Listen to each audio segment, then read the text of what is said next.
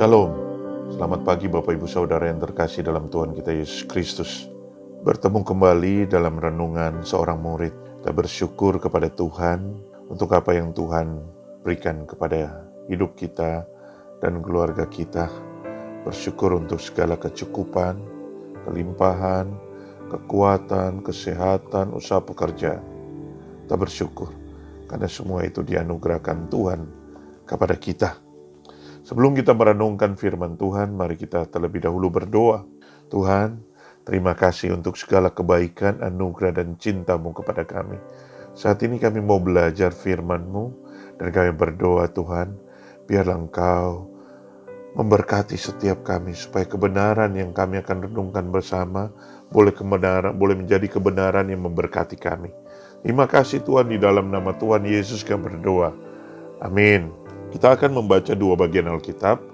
Yang pertama kita membaca dari Ayub pasal 1 ayat 1 sampai 5. Di sana dikatakan ada seorang laki-laki di tanah Uz bernama Ayub. Orang itu saleh, jujur, ia takut akan Allah dan menjauhi kejahatan. Ia mendapat tujuh anak laki-laki dan tiga anak perempuan. Ia memiliki tujuh ribu ekor kambing domba, tiga ribu ekor unta, lima ratus pasang lembu, lima ratus keledai betina dan budak-budak dalam jumlah yang sangat besar. Sehingga orang itu adalah orang yang terkaya dari semua orang yang sebelah timur. Anak-anaknya yang lelaki biasa mengadakan pesta di rumah mereka masing-masing menurut giliran dan ketika saudara perempuan mereka diundang untuk makan dan minum bersama-sama mereka. Setiap kali apabila hari-hari pesta telah berlalu, Ayub memanggil mereka dan menguduskan mereka. Keesokan harinya, pagi-pagi bangunlah Ayub, lalu mempersembahkan korban bakaran sebanyak jumlah mereka sekalian. Sebab pikirnya, mungkin anak-anakku sudah berbuat dosa dan telah mengutuki Allah di dalam hati. Demikianlah dilakukan Ayub senantiasa. Yang kedua kita ambil dari Ayub pasal 42 ayat kelima. Hanya dari kata orang saja aku mendengar tentang engkau, tetapi sekarang mataku sendiri memandang engkau. Sampai di sana pembacaan firman Tuhan. Saudara, dalam kitab Ayub ini kita melihat ada beberapa tema besar yang penting. Pertama itu Tuhan berdaulat atas alam semesta dan atas segala sesuatu. Namun juga ada tema yang men menceritakan bahwa Tuhan mengasihi orang yang percaya. Namun Tuhan mengizinkan penderitaan dialami oleh orang yang percaya. Nah di dalam Ayub ini pasal yang pertama ayat 1 maka kita akan melihat sesuatu yang sangat menarik sekali. Karena dikatakan bahwa Ayub ini adalah orang saleh, jujur, dan takut akan Allah dan menjauhi kejahatan. Jujur, saleh, takut akan Allah dan menjauhi kejahatan. Jadi bagian Alkitab ini dengan jelas mengatakan bahwa Ayub ini adalah orang yang percaya kepada Tuhan yang benar. Dia juga menyembah Tuhan yang benar. Dia juga hidup seperti apa yang Tuhan mau. Sehingga di dalam bagian ini Tuhan itu memuji dia. Ada seorang Ayub. Dia jujur. Dia saleh. Dia takut akan Allah dan menjauhi kejahatan. Ayub adalah seorang yang beriman. Namun iman yang benar adalah iman yang harus mengalami ujian. Ada seorang ibu yang punya anak. Dia membawa anaknya ke TK. Untuk masuk TK. Dan belajar di sana. Dan kita tahu di TK itu selalu yang paling banyak adalah main. Dan anak ini sangat menikmati mainnya di, di TK. Dia senang sekali kalau pergi ke sekolah TK. Karena itu berarti dia bermain. Namun setelah tahun berlewat, tahun lewat, maka anak ini harus naik ke kelas 1. Tetapi karena anak ini senang di TK dan dia berkata kepada mamanya, Mama, boleh nggak saya di TK aja? Saya nggak mau naik ke kelas 1. Saya senang di TK. Kemudian karena mamanya mengasihi anaknya, mamanya berkata, oke okay, nak, kamu boleh di TK aja. Kemudian satu tahun lewat lagi, Dan akhirnya sudah waktunya naik ke kelas 1. Kemudian anak ini datang kepada mamanya dan berkata, Mama, saya mau tinggal tetap di TK. Saya tidak mau naik ke kelas 1. Saya senang bermain di TK. Dan mungkin mamanya karena mengasihi anaknya. Oh ya nggak apa-apa nak, kamu tetap aja di TK. Kamu terus aja bermain. Dan tahunnya ber, tahun berikut lagi, anak itu waktunya naik ke kelas 1. Demikian, demikian juga terjadi. Dia memohon kepada mamanya supaya dia tetap di TK. Dan kira-kira mamanya akan berkata apa? Bapak ibu saudara, kalau bapak ibu jadi seorang mama, apa yang bapak ibu akan katakan? Oh nggak apa-apa nak, kamu di TK aja terus 10 tahun nggak apa-apa, 15 tahun nggak apa-apa. Mau begitu? Tentu tidak. Kita menginginkan anak-anak kita itu terus naik kelas, terus naik kelas, terus naik kelas. Hal yang sama yang diinginkan oleh Tuhan di dalam hidup kita sebagai orang yang percaya adalah kita mengalami kenaikan kelas di dalam perjalanan iman kita. Namun untuk mengalami kenaikan kelas, kita harus menghadapi yang namanya ujian. Kita harus melewati yang namanya ujian. Itulah yang diadam, dialami oleh Ayub. Di sana dikatakan bahwa sebetulnya Ayub itu adalah orang yang luar biasa. Namun tiba-tiba terjadi perubahan yang drastis di dalam kehidupan Ayub. Ya, dia kehilangan anak-anaknya, dia kehilangan harta bendanya, dia kehilangan kesehatannya. Dia menderita sakit yang sangat parah.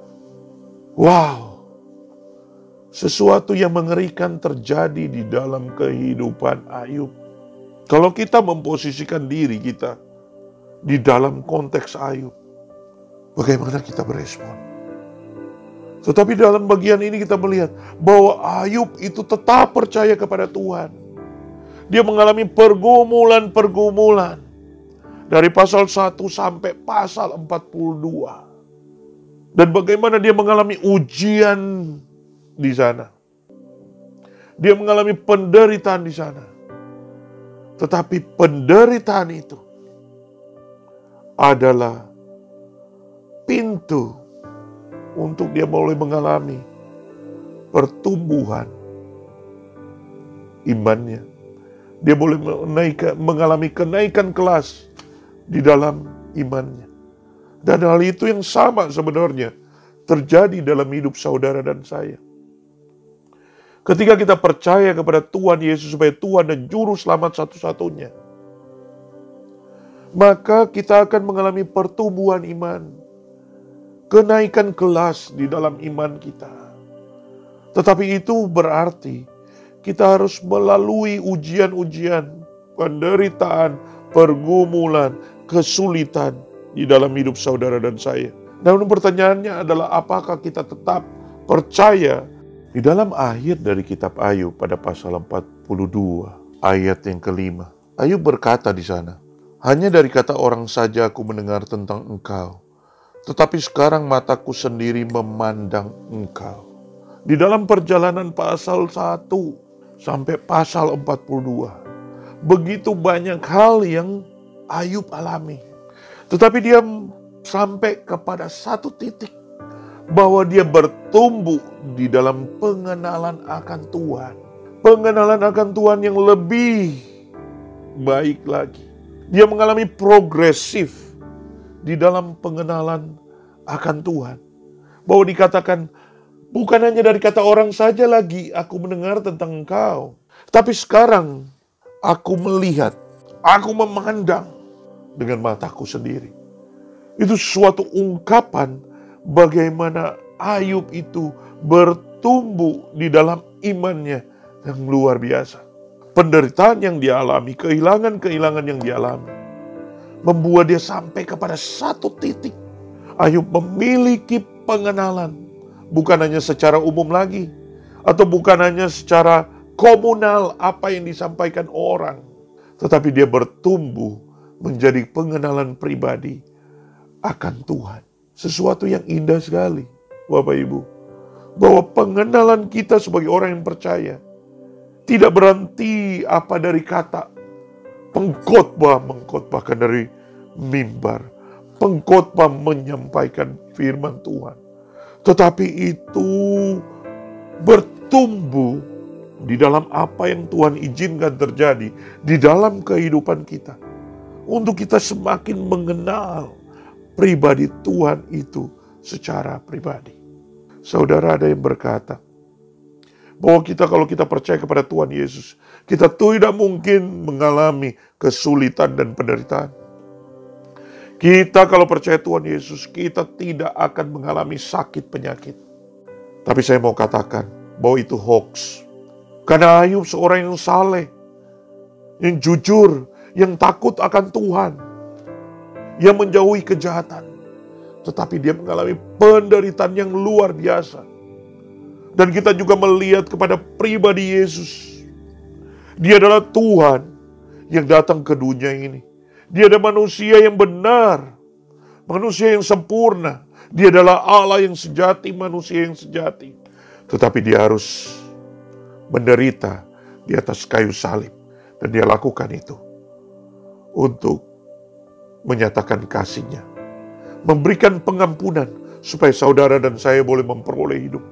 Oleh karena itu mari kita belajar dari kebenaran firman Tuhan pada pagi hari ini.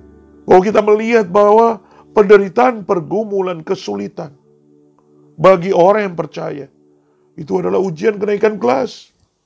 Itu berarti kita akan bertumbuh di dalam iman kita. Kita itu berarti bahwa kita bertumbuh di dalam pengenalan akan Tuhan. Kita bertumbuh di dalam relasi dengan Dia. Dan ingatlah, Waktu kita mengalami penderitaan, pergumulan, dan kesulitan, kita ingat selalu bahwa ada pertolongan yang datang yang daripada Tuhan. Bahwa ketika kita mengalami penderitaan, pergumulan, kesulitan, maka kita juga akan mengalami kemenangan-kemenangan di dalam Tuhan. Ketika kita berjalan bersama dengan Tuhan, ketika kita hidup di dalam firman Tuhan. Bapak Ibu, apa pun yang kita alami, Masa pandemi ini sangat menekan kita, membuat kita menderita, kehilangan suatu, kehilangan pekerjaan, usaha yang begitu berat kita hadapi. Tapi ingatlah bahwa badai pasti berlalu. Kalau kita percaya di dalam Tuhan, badai pasti berlalu. Dan ingatlah selalu, dalam momen-momen pergumulan kita, Tuhan tidak pernah meninggalkan kita. Tuhan mengasihi kita. Tuhan peduli dengan saudara. Tuhan mengasihi saudara.